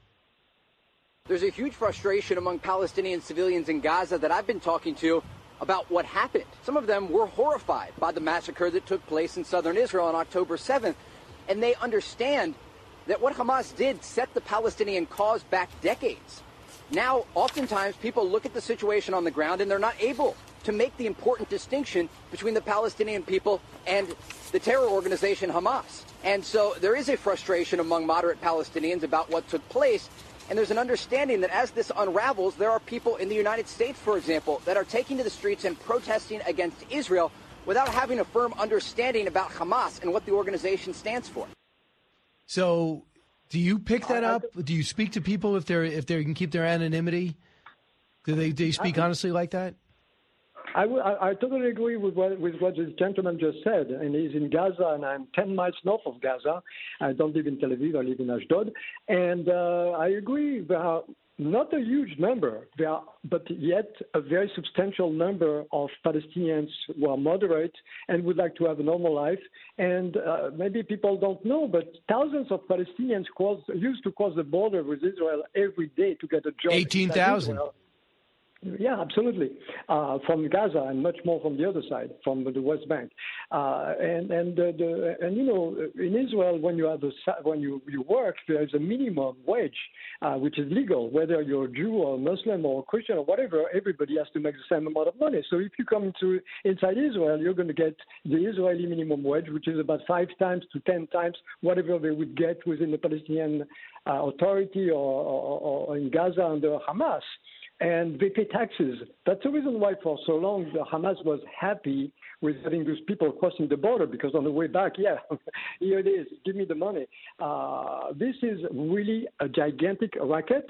It's a gangster organization and it's been going on for too long. And one of the problems is that because of the media and because of the cowardice of a lot of governments, instead of making pressure on the Palestinians, they always make pressure on Israel. And Israel has been trying to do whatever they could for 75 years to make peace with the Palestinians. 48, you know, partition plan. Uh, Israel accepted, I mean, the Jews accepted half of the country, rejected by the Arabs. They attacked Israel. They tried to kill all the Jews. Didn't work. Okay, 67, 73, uh, the, the Oslo, uh, the Oslo uh, Accords. Then 2000, uh, Camp David, Clinton. Every time the Palestinians refuse peace, and then they go in the street of France and, and America and say that Israel is right. the attacker. Israel wants only one thing: hey, make let, leave us in peace. That's it. Pierre, uh, you work. Is this documentary that you have going? Is it available? Well, Suicide Killers about the psychopathology of suicide, suicide killers. Bombers yeah, it's available, I think, almost everywhere, YouTube and, and Vimeo, etc. But I would also recommend people to watch another one, which would, might make them understand the reality of the Palestinian society. It's called Terror, Racket, and Corruption. It's also available everywhere very easily, and it's becoming a right. huge success in France. I don't know why. well, and you, you're living in, uh, right now, you're living in Israel, but you're French, by, or you were born in France. I was actually born in Algeria when it was still part of France, and I was expelled like all French people from Algeria, which became an Arab country. And then I lived in France for many years before moving to New York, and then from New York I moved to Israel. Pierre, if you're there, if you're right now strategizing with the Israelis, knowing how much pressure they're under, do they? I, I believe they have to totally eradicate, blow up all those tunnels, and blow up uh, and get rid of every Hamas agent they can. Do you agree? If it stops short, this has been a waste of time. Well, we've done that many. I say we because I'm Israeli as well. Uh, Israel has been doing that so often, so many wars with Hamas, and then all of a sudden the world stands on its feet and says ceasefire, ceasefire, and then the Hamas goes out from the tunnels and say victory, victory, and then three years later another attack, and it goes on and on. This time, no ceasefire. Israel has to go all the way. They attacked us. They massacred innocent people. They took hostages. There is not going to be a ceasefire. And I'm sorry, from my point of view, no matter the cost for the enemy, it doesn't matter. We have to go after Hamas because if not, it's going to be again and again. And they are not only against Israel, they are, they are against the free world.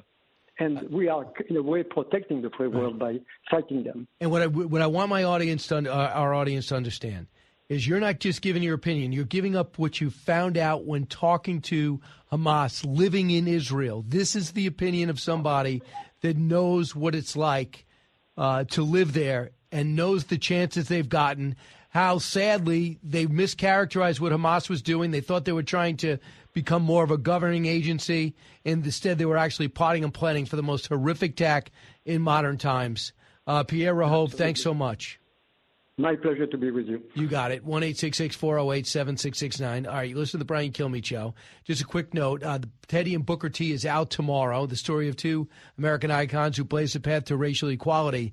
I think you're going to love this story. Give you a great sense of two Americans who come out of nowhere to be uh, all time greats. Gives you a sense that you could do it yourself. You can order it. Also, we got a special on Fox Nation available as of yesterday.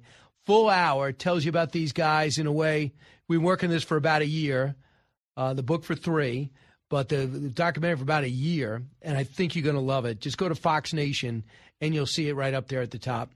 Um, and don't don't forget, if you're in New Jersey, Red Banks, New Jersey is where I'm going to be on Thursday, November 9th. And then on Friday, uh, I'm going to be in Ponte Vedra. On Saturday, Vero Beach in the Villages. On Sunday, it's going to be Vero Beach. On Saturday, it's going to be the Villages. So it's going to be, I'm going to have a chance to go out and see it. Just go to briankilmeade.com. Back in a moment. Giving you everything you need to know. You're with Brian Kilmeade.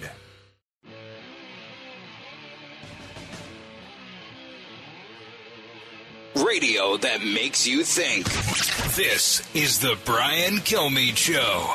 You know, we talk about Biden's age a lot. Biden's negatives are on television every day. You see them. Um, Trump, is, Trump has become also increasingly uh, confused about things. He sometimes he thinks that he lost uh, to Obama in the last election. He confuses uh, basic facts, uh, says some rather strange things, but there isn't much attention paid. As we get closer to these primaries, we'll see where not just Trump is based on these criminal cases, but where he is now as a, as a human being. So that is Jonathan Karl, who's panicking that Donald Trump might win, or uh, he can't believe that he wrote a hit book. Uh, listen, Trump does a lot of weird, uh, different stuff. He's unorthodox every day he's on this planet. Uh, wins big, has some other stuff like January 6th. Nobody thinks it was a good move to have the rally. Nobody thinks it was a good move. Um, not that he ever wanted that, uh, to not make a quick announcement. I don't want to go over that. But it's amazing to me how Democrats keep on doing January 6th. Did you know 60 Minutes lead story on John Eastman, one of those obscure attorneys that, that is in trouble now? Mike Pence again did a great thing. Was I'm 100% right. I don't need to see Mike uh, Pence attorney on. Out of all the things going on in the world, look what's happened in Ukraine. Look what's happened in the Middle East. Look at China being on the march. Look at the broken down border. How could you say, let's do January 6th again? The Washington Post does a story that Donald Trump is all about getting revenge. He'll get into office and he's going to get revenge and blow up the institutions. Uh, Fareed Zakaria, same thing. Last night, watching on CNN, he was on. I wanted to get his perspective on what's going on with Antony Blinken and his trip. He knows Blinken well. I thought I might get some insight helping him with this show. Instead, Fareed Zakaria is saying, well, Donald Trump, if he was in charge, it would be a scary thing. And January 6th, he's never really paid that price for, and he's not really balanced. Wait a second. What are you talking about, Donald Trump? Donald Trump, if you want to talk about this trial, uh, that's in the news. He's on trial right now on the stand. Evidently, he's sparring out with the judge. The judge is trying to reprimand him, uh, and he's not listening. He's giving out speeches, and I don't blame Trump. He's being totally, um, he's been totally railroaded by this whole civil trial. So that stuff. You want to talk about that? I get it. But you keep on bringing up things while not acknowledging that for two and a half years you made up some story that he's an illegitimate president, Hakeem Jeffries that because the Russians put him there, Hillary Clinton. Remember that? Never stopped. Nancy Pelosi never stopped. The only time he was considered a president when he was a former president. And they talk about how he got elected and everybody should be on the lookout because Trump is stronger than everyone thinks when it comes to the polls. Here's a little bit more uh, about the poll. Even Jonathan Karl admits, and the poll has him up by 51 to 47 over Biden, winning in five of six battleground states. In almost every issue, he's got Biden by 20 points, from immigration to foreign policy to the economy. Cut 17. Yeah, it's not an outlier. We've seen similar polls like this that show in that hypothetical matchup, which doesn't seem all that hypothetical anymore, of Biden uh, versus Trump. It, it shows that he can actually win and is leading in these battleground states. I don't know what the indictment's going to do if they turn into convictions. I don't think that much, but if he looks like he keeps losing to Biden, who's lost his mind through age and deterioration and two aneurysms, whatever. If the moderates, the undecided, say, "Yeah, I just I can't vote for a guy that got convicted, even if I don't think the trial," I don't know what that's going to do, but it's not going to touch his base. So Reince Priebus has asked a leading question, basically. Well, let's listen. Got twenty if you look at the electorate today, when I look back at 2016, Donald Trump represented the biggest middle finger that the electorate as a body could find. And what this poll shows and what I see happening across this country is that they're looking for an even bigger middle finger this time. They're more angry today people are more concerned about where we are in the economy. They said in this poll they're not better off than they were four years ago. They said in, in one of the responses is that the world is falling apart. And, and importantly, also in this poll, the, the respondents said over 60% of the people said that, that Biden was not mentally up to par. So you combine all of that and the fact that they see Donald Trump as retribution and a big middle finger the reality is, the more it becomes about Donald Trump, I think if, the, if you agree with that, then I think he could get even stronger but, as, but, as, as, as, we move forward because I, I, none I of these things are affecting Donald Trump. And you heard Jonathan Karl interrupt because he's like, What are you talking about? No, no. If you look at the policies, aside from the sideshow and maybe tweeting at somebody that he shouldn't have, and maybe overreacting to critics on the right and left. Having said that, in terms of the tax reform, I think it was adding some stuff to the deficit, but it was starting to bring some money, a lot of money back in. When it comes to the border, they were getting it right the best they could while waiting for reform to take root. When it comes to foreign policy, Ukraine would not have been invaded. Afghanistan, we never would have left like that. There's no way.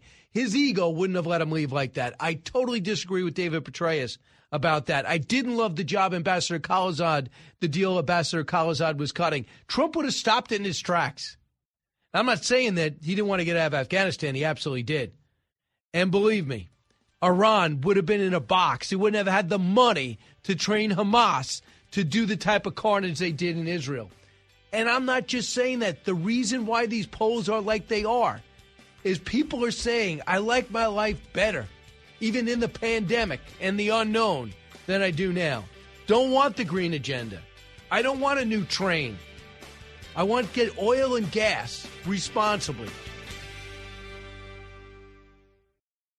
From high atop Fox News headquarters in New York City, always seeking solutions, never sowing division. It's Brian Kilmeade. Hi, everyone. Welcome to the latest moments of the Brian Kilmeade Show. I hope you had a great weekend. We're back in action now.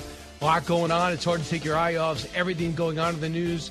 Uh, we watch President Trump now on trial on the stand. Reportedly, no cameras in once it starts, only in there in the beginning. And what a clown this judge is. I mean, this guy is just what a loser, uh, what a showman. I cannot wait for this appeal to take place. Whatever you think of President Trump, I don't care if you voted for him or not, no one can look at this civil trial and think justice is being done. And I'm telling you one thing exact opposite is happening. As these trials get more and more fringe, his numbers go up. So this hour, we're going to be joined to Congressman Byron Donalds as well as Josh Kraushaar is standing by of Axios. Uh, he also is a uh, the editor in chief of Jewish Insider. So let's get to the big three.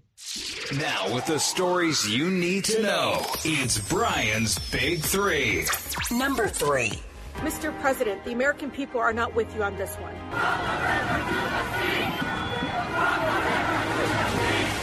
We will remember in 2024. Yeah, that's nice, Rashida Tlaib, fellow Democrat. The president stuck up for you and your crazy squad friends, and now it's a Democratic civil war, and they're hitting a fever pitch against President Biden, getting blasted by the unhinged squad, its socialist supporters, and thousands of protesters. Number two. Yeah, it's not an outlier. We've seen similar polls like this that show in that hypothetical matchup, which doesn't seem all that hypothetical anymore, of Biden uh, versus Trump. It, it shows that he can actually win and is leading in these battleground states. 2024 it turns to the Trump show as overwhelmingly good news delights Trump world. He leads in every battleground state, and the calls for Joe to go get louder. Meanwhile, the former president back in court. Number one. It's important that um, as we're engaged in pursuing humanitarian pause, this can be something that, that advances the prospect of getting the hostages back. It can also advance other things that we're committed to doing. Ugh. Israel at war. The U.S. pushes for a, uh, for a pause, which Iran pushes up attacks on our bases in Syria and Iraq. As uh, the Secretary of State buzzes around all around the Middle East, engaging uh, all of the mayhem. Uh, Josh Kraushaar joins us now Fox News radio political analyst and editor in chief of Jewish Insider, also works for Axios. Josh, welcome back. How crazy is are these times? I mean, to see the former president speak before he goes to trial, raging war in the Middle East, a Secretary of State hitting six separate countries in about two days. Crazy times. Yeah, Brian. I mean, it's chaos. I think if you're just someone who turns on the news and, and looks at the headlines, it, looks like the world is in chaos in the country. Their political situation is as volatile as ever. And you know, you talked about the polls, the New York Times polls over over the weekend. I mean, that that is what you're seeing in, in, in those numbers. That Americans are dissatisfied with the state of the country. They are worried about their economic situations. They're worried about all, all these foreign crises that are exploding on, on the international scene and they don't have the confidence that President Biden is is, is, is able to handle these these challenges. Um, both in terms of his age and in terms of their own ability to, you know, their own assessment of how he's handled them so far. So uh, this is a very, very volatile moment in, in our politics in the country and around the world and it's all coming to a head, Brian, in 2024. Yeah, right now, head to head nationally, uh, Trump leads Biden 51 47. Trump leads in five critical uh, states, as you mentioned. Voters under 30 favor Biden by only a single percentage point, and his lead among Hispanic voters is down to single digits as voters blast the president on the economy, foreign policy, immigration, just about everything else. And Siena, I think, Josh, you would say, does not lean right. You know, it's not the Trafalgar poll. I mean, Siena does, isn't really kind to this president. The CBS poll also wasn't kind to the president. It says 65% of the country think things are going badly in America. That was in January. Now it's up to 73. That's usually doom for a sitting president. Yeah, these are awful numbers. Let's not mince words. These are about as bad as it gets for an incumbent president. Uh, and it's not just the top line numbers, but it's the fact that a lot of the key elements – of the Biden coalition, the voters who helped elect uh, Biden back in 2020, younger voters, African American voters, Hispanic voters, uh, all all of those key demogra- de- democratic demographics are showing a significant amount of dissatisfaction. They're they're not going to show up at the, the, to vote for Biden in 2024. Maybe they'll vote third party. It, the, the, stunning statistic that you noted, Brian, is that uh, Biden is only up uh, one point against Trump uh, among the youngest uh, voters. A lot of those voters, by the way, may not be Trump supporters, but a lot of them are just staying home or voting for you know the left wing among them are voting for Cornel West or, or another alternative candidate that might be on the ballot in 2024. So he's bleeding support from his base. I mean, th- this is he, he's taking it on all sides. He's getting a lot of defections from his base, and he's losing uh, swing voters, people who are more moderate who turn towards him in 2020. They're not satisfied with the state of the country. They're not satisfied with the state of the economy. So he's taking it on, on all sides. It's a very precarious position for any president. To be. I mean, it was just a week ago where you and I were talking about how divided the Republican Party is, and it may seem that after 22 days without a speaker for no reason. But now you listen to Democrats, they're at each other's throats. Listen to Rashida Tlaib, cut 26. Mr. President, the American people are not with you on this one.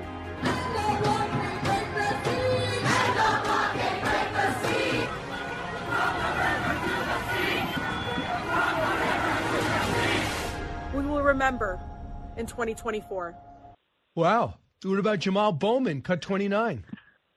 Indiscriminately bombing innocent civilians, 10,000 dead, 4,000 children.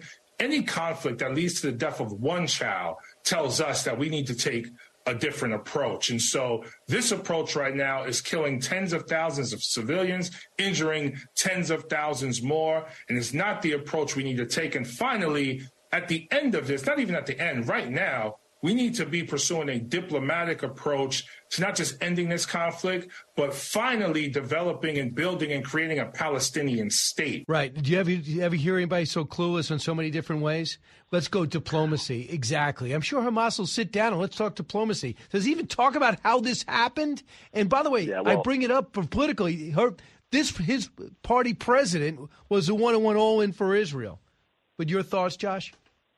Yeah, well, first of all, both of those Democrats are facing the prospect of, of serious primary challenges from within the Democratic Party because they are so extreme. So, Tlaib especially, uh, she basically, in that video you played, Brian, she was endorsing this exterminationist slogan from the river to the sea, calling on Israel to be wiped off the map. That, that That's what Hamas says and she's promoting that in, in her video on her on her social media feed and has not taken it down. And you know even even on a political on the political front she's also calling her the president or president of her own party, President Biden, uh, a supporter of genocide. I mean, this is talk about like a civil war within the Democratic Party. Maybe these don't these these folks don't represent uh, the majority of the party, but these are the loudest voices um, these days on, on, on the Democratic Party side among progressives. And the fact that you're so you know, you know I mean, say what you will about Donald Trump. Whenever he held the line, most Republicans, you know, followed his lead, and, and he, he was able to kind of hold the party in line for better or for worse when he was president. Joe Biden right now is so weak that he has one of his backbenchers and Rashida Tlaib accusing him of genocide, and the White House isn't even saying a word uh, in response. They're, they're they're taking it, and that's going to be a big problem because he again he's he's taking it from the far left, but he's also it, the weakness that he's showing and the inability to stand up against some of the more extreme members of his own party shows that he's going to lose some ground in, in the moderate middle as well. So David Axelrod writes this. It, he uh, puts this out on, on Twitter. It's very late to change horses. A lot will happen in the next year that no one can predict. And Biden's team says his resolve to run is firm. He defied con- conventional wisdom before, but this will send tremors of doubt through the party, not bedwetting, but legitimate concern. Only Joe Biden can make this decision. If he continues to run, he will be the nominee. What he needs to decide is whether that is wise, whether that's wise for his best interest or the country's. Now, Josh, it's not just a guy ranting, you know, having a few beers and maybe putting something on Twitter he regrets. That seems to be a well thought out series of statements, a message directly to the president. Am I overstepping it? Am I overstating it? No, look, David Axelrod is saying publicly what a lot of Democrats worry about privately, which is that um, there was one point in time where it looked like Biden, for all of his flaws, for all for the you know the age issue, it was still a better choice than what the alternatives might might suggest. One of the things that we learned in the New York Times poll, pretty pretty stunning statistic, is that a generic Democrat would lead Donald Trump by eight points, but Biden is losing to Trump by, by, by five, I believe five points, right? So you have this, I mean, remarkable swing it, it, where it's, you know, I think the Democratic Party, if they nominated a more, uh, you know rank and file governor, you know someone who who was sort of a more of a generic figure, Gretchen Whitmer, Gavin Newsom, you, you name the, the the list of pros, prospective candidates. Even Kamala Harris, who has a lot of baggage, did a little bit better than Joe Biden in the, in the matchup against Trump.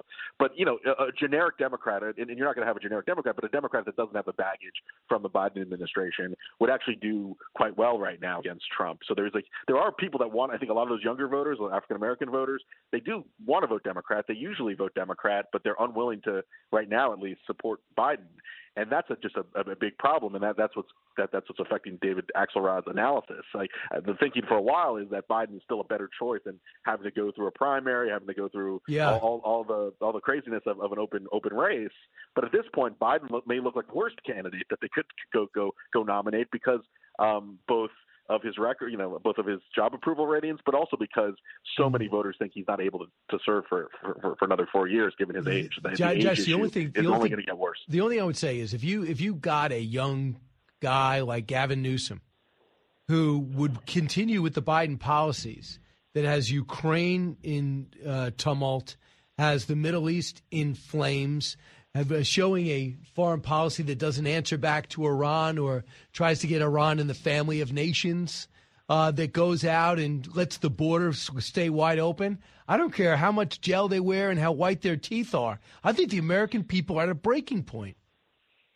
Yeah, look, Gavin Newsom has his, has his own baggage in California, but I think if you tested someone like Gavin Newsom against Trump, Newsom would do do better than Biden. He's and he's also able to drive a message. He's able to go on TV, communicate effectively for the Democratic Party's message. And part of the problem is Biden's age, his advanced age, has limited his, his effectiveness at the, using the bully pulpit to, to drive home a message, to get get campaigns at, to, to, to feature in campaign ads.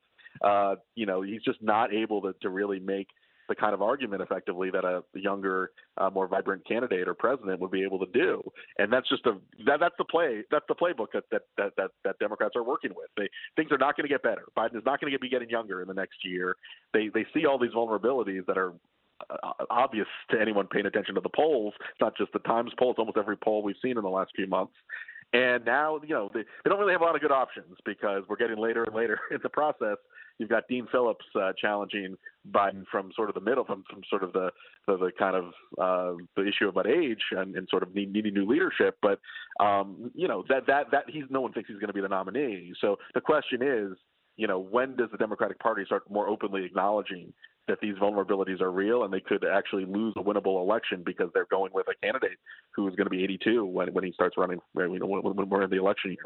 I think you're right. And the president today is going to be speaking about trains and uh, Bidenomics at 1.15 in the afternoon.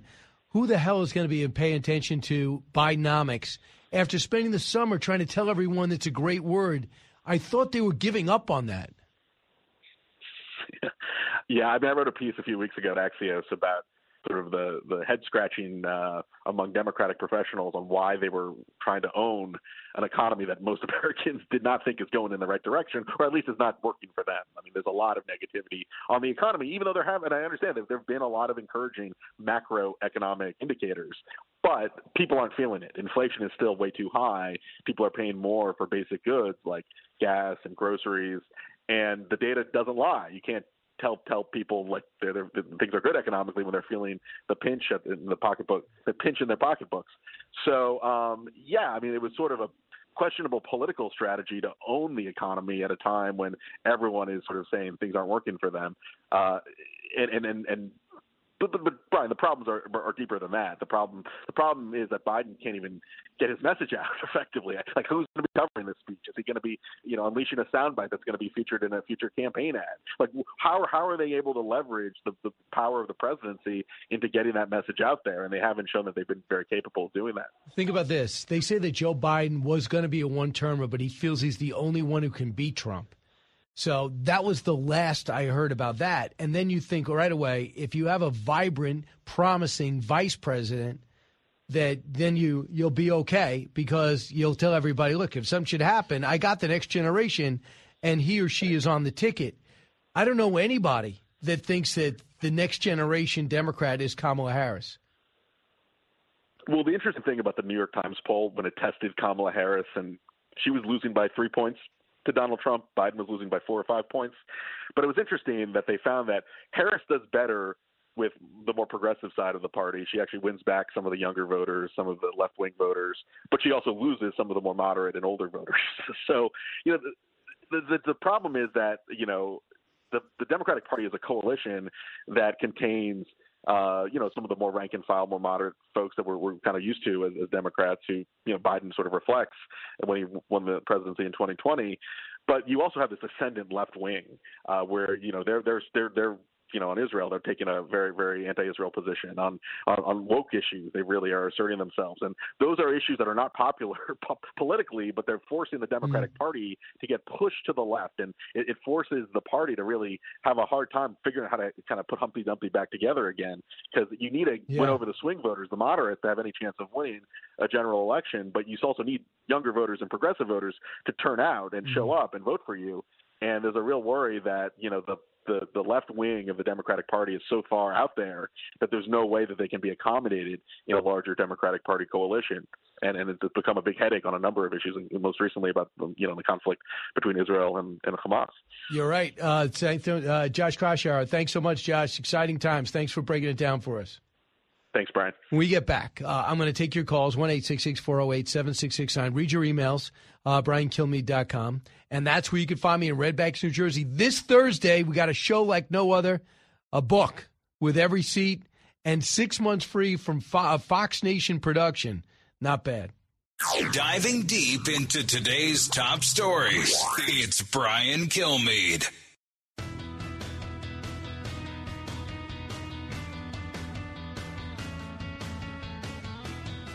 Breaking news, unique opinions. Hear it all on The Brian Kilmeade Show. You listen to Tony Blinken speak. Basically, what he does is he lists a laundry list of things he wants. He wants the Israelis to get what they want. He wants the Palestinians to get what they want. He wants the region to not escalate. He wants there to be a two state solution. He wants there to be a plan for the day after. Well, it's great to want things. I want to be a, a wide receiver for the Philadelphia Eagles, but it doesn't mean it's going to happen unless I have an actual plan to do it and what we see here is just sort of the Biden administration focusing on the messaging instead of following actually solving the problem. And that's not good for the hostages or for the Israelis or for the Palestinians for that matter. So I was filling in for Jesse eight o'clock on Saturday, on Friday, and I we had Jess, uh, Josh Rogin lead off from the Washington Post. He's always on the radio. Used to be a CNN contributor, but he just calls as he sees. He's got unbelievable contacts and context for most of his uh, the Far East, China, and Japan. He lived there for a while. But now, when he looks at what's going on in the Middle East and Ukraine, he understands how it's all connected and just can't believe how all over the place this administration is. You know, word is behind the scenes they're telling, saying you have, have to pause. In front of the camera, they're saying a totally different story. The Israelis are totally blowing them off, and then Egypt and Jordan says, "Why don't you get control of Israel?" And he says, "I want a two-state solution." But Mahmoud Abbas is no no partner. Okay, we don't want to fight with Iran, and they better stop rocketing our bases. Okay. What are you doing about it? Any of it? Where do you stand? That's his exasperation. Byron Donalds next.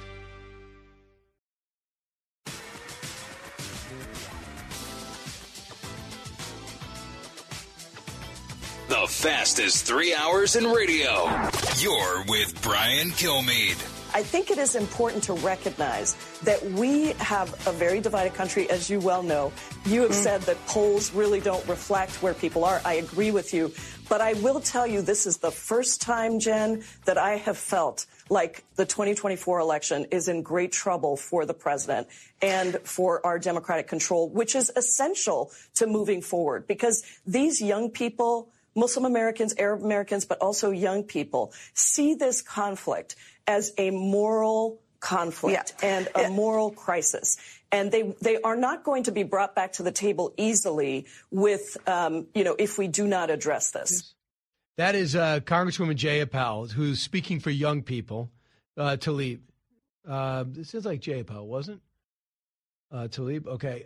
She is not, uh, she is out of her mind, and she's taking on President of the United States, who, according to reports, is a Democrat and they're worried about young people. The young people didn't even know where uh, weren't even thinking about Palestinians until after the Palestinians, led by Hamas, massacred the uh, Israeli settlers, 790 which were civilians, some of which were elderly, and they took 244 hostages. Congressman Byron Donalds Uh, Congressman, they're not talking about the, De- the Republicans being divided. They're talking about Democrats being divided, and aptly so.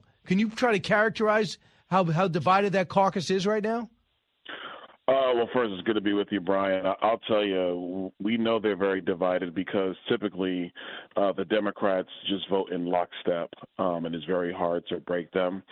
But when Speaker Johnson put up an Israeli uh, funding package that also used IRS dollars to fund uh, what is needed for Israel. Uh, you had 12 Democrats broke ranks with their party to vote for that package because for them, they understand that helping our ally Israel is the thing that matters more than anything else. It's significantly more important than giving new the IRS new money to, to hire agents uh, to go after the middle class of our country. And so they decided to to break ranks with their party and and to take our side. And I think the, and the real undercurrent is this wave of anti-Semitism in the Democrat Party, um, and, and, it's very clear. Um, there are a lot of internal conflicts in their party right now, and but you know our job is not to worry about party politics. Our job is to support Israel, make sure they have everything that they need, and in what's going on in our country, it needs to be very clear that that our nation has to be supportive of our ally. Um, and that needs to be the message coming from the White House continuously right. and from both parties in Congress. But you know, the thing is, too, they got to be able to pursue this to the end. Here's Michael Herzog. They're trying to avoid all civilian casualties, but they have to wipe out Hamas. Cut three. We are making every effort to distinguish between terrorists and civilian population. We call on civilian population to move to the south out of harm's way and Hamas is doing everything they can to keep them in harm's way. Most of the population moved to the south. And as we speak, and we are pressuring, pressing Hamas in the north, we are calling people uh, to move out of harm's way. Mm-hmm. I would be very careful, very careful about judging those numbers because ni- neither you nor I know how yeah. many of them are armed terrorists and how many of them are civilians. I don't know, and you don't know. Israeli ambassador to the U.S., and that's what the challenges he's getting from the American press, as if they're the bad guys. Why? How could they be losing a PR war to a group of people that target civilians as opposed to the ones that call it collateral damage because they're aiming for the terrorists? How are they losing that messaging war? Because the American press is very liberal, and, and that's that's something that we all know. Um, let's call it exactly what it is. They have a preferred worldview, which is really aligned uh, with this White House and some of the radicals in this White House. I mean, just turn on some of the channels. But what Herzog is saying is 100% correct. First of all, this whole conflict is because of Hamas and the tragedy they unleashed on Israel on October 7th. On October 7th, but also let's be also clear on this one Hamas embeds themselves amongst civilians, which is a violation of the rules of war. They put some of their of their uh, their their their arsenal, their their batteries, uh, they put that within civilian populations, a violation of the rules of war. And then they want to then they want to go to the world and say, "Oh, we want a ceasefire. We want a ceasefire." You're not allowed to hide behind civilians. You're not allowed to hide behind women and children. And so it puts Israel in a, a tremendously difficult spot because because um, Hamas must be obliterated. So they're going to do what they need to do. We're going to support them in everything that they need to do. But the but the press here in America needs to understand that the actions of Hamas are detestable, and you can't go down this line of wanting a ceasefire when they purposefully create human shields with the Palestinians in the Gaza Strip so that they can remain in power and then bring more terror in the future.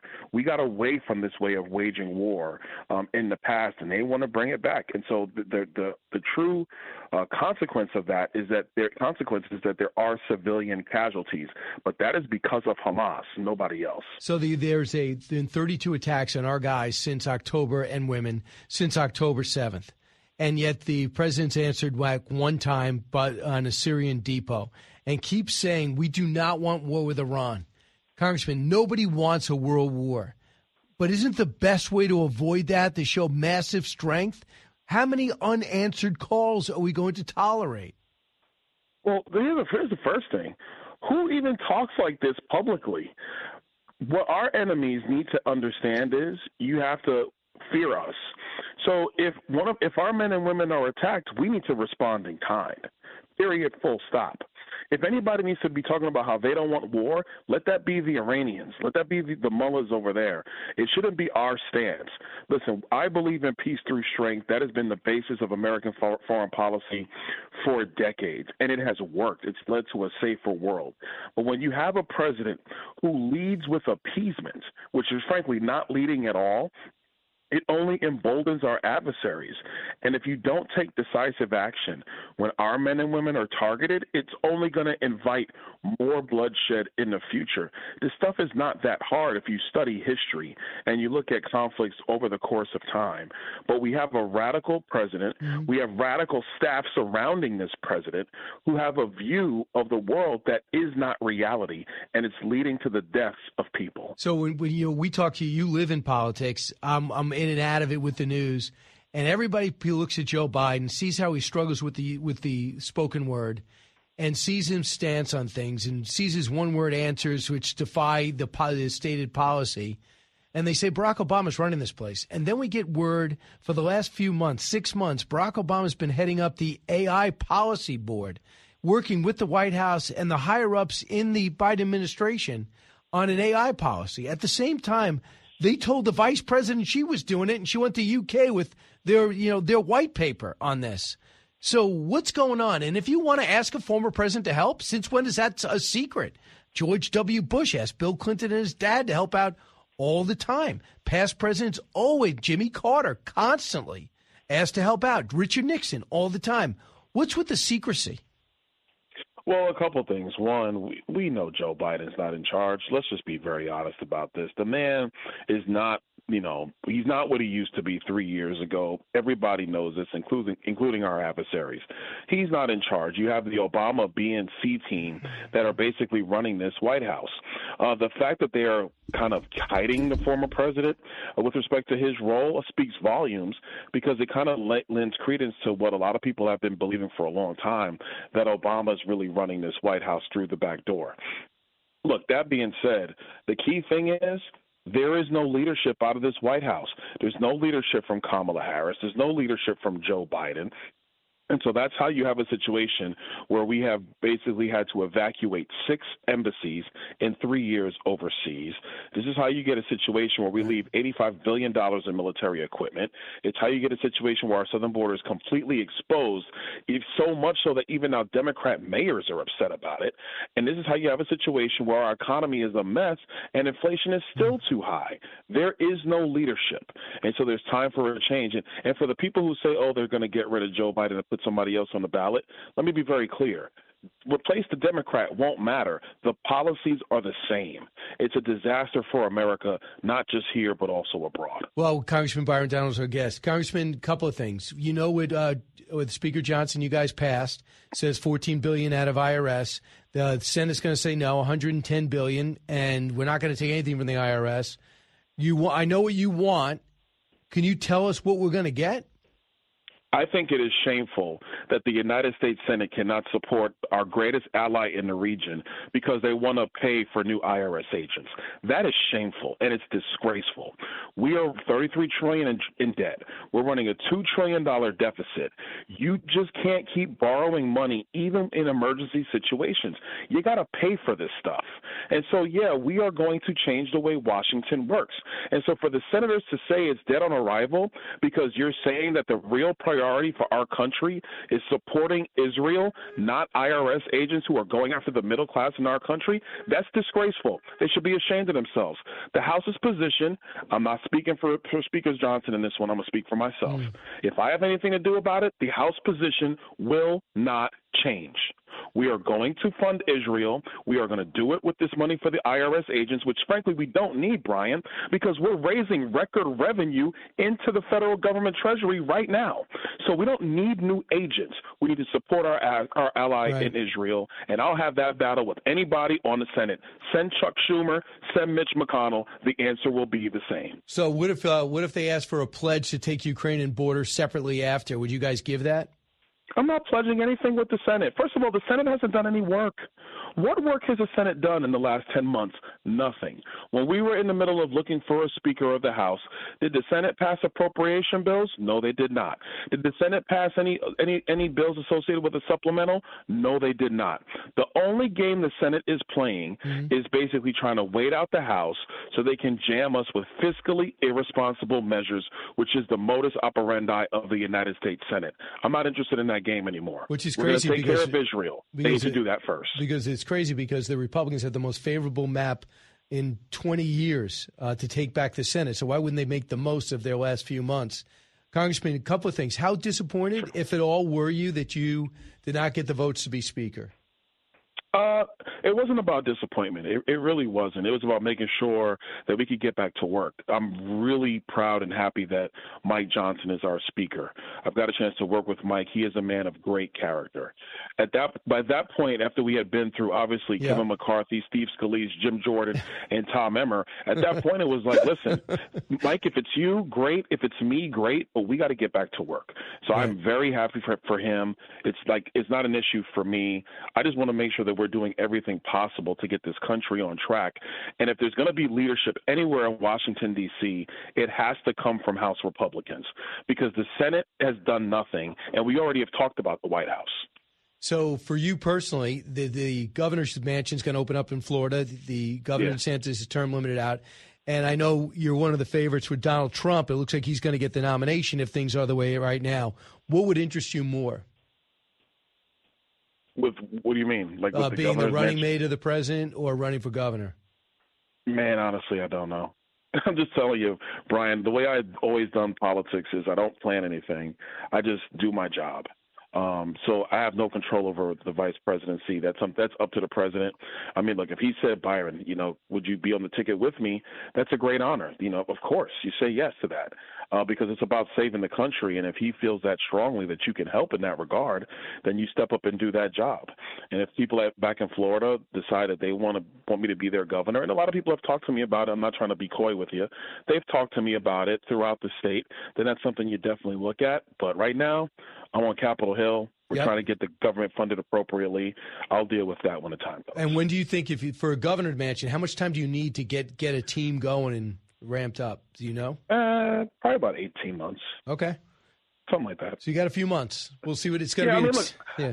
I think about everything, but that doesn't mean like you you have definitive plans. I learned a long time ago.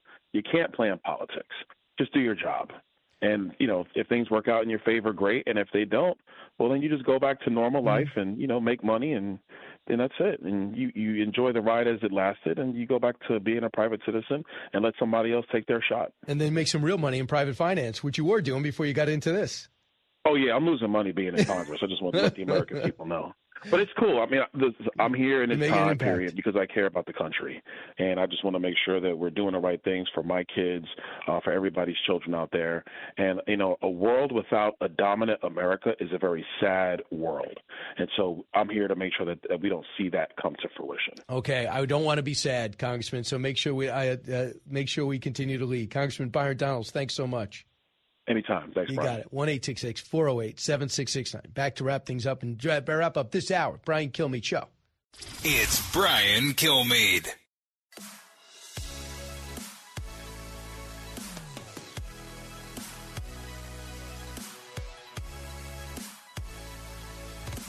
The talk show that's getting you talking.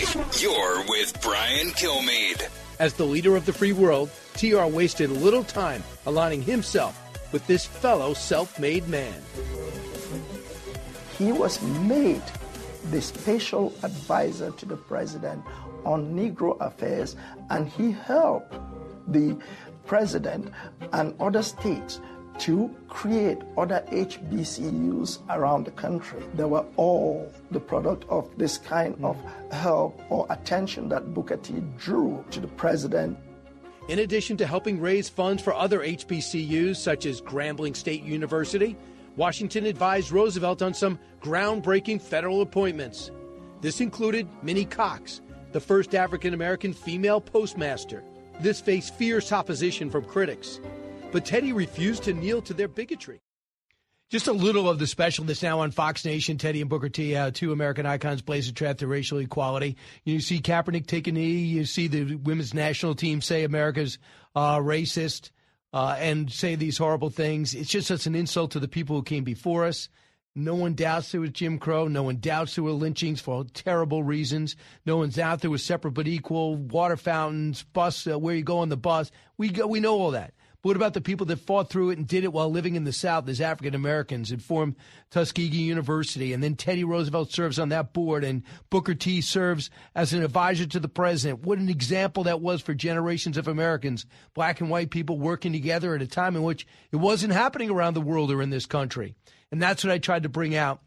Book comes out tomorrow. I think you really enjoy the special, especially if you're in school and want to get context. Anything time anything racist pops up, you hear Joe Biden come out and say it's Jim Crow 2.0. If you know this story, you are so insulted by that statement on joy when it comes to the Georgia Voters' Right Reform Act or whatever they decide to call it. It's so divorced from reality. And if somebody as old as Joe Biden knows the difference, you would think, and would, if someone put that in the script, he'd go, "Excuse me, I can't read that speech. It's not Jim Crow 2.0. I just agree. I just don't think you should be able to vote on Sunday or whatever it was at times. But um, I hope you guys like it. It's on Amazon. Also, on the 9th, Thursday, um, Red Bank, New Jersey. I'm going to have a chance to go on stage, talk about all these books in a motivational, patriotic way. Also be in Pittsburgh. Also be in um, in Michigan. It's all on BrianKilmeade.com. It's going to be in Vero Beach. Going to be at the Villages. And on Friday, WOKV listeners will be able to see me on stage with Marquet and Rich Jones uh, talking about everything in the news uh, over in uh, over in Jacksonville. All right, thanks so much for listening. Keep it here, Brian Kilmeade Show, uh, and don't forget uh, to continue uh, to write me, BrianKilmeade.com. It just says comments. I'll be monitoring.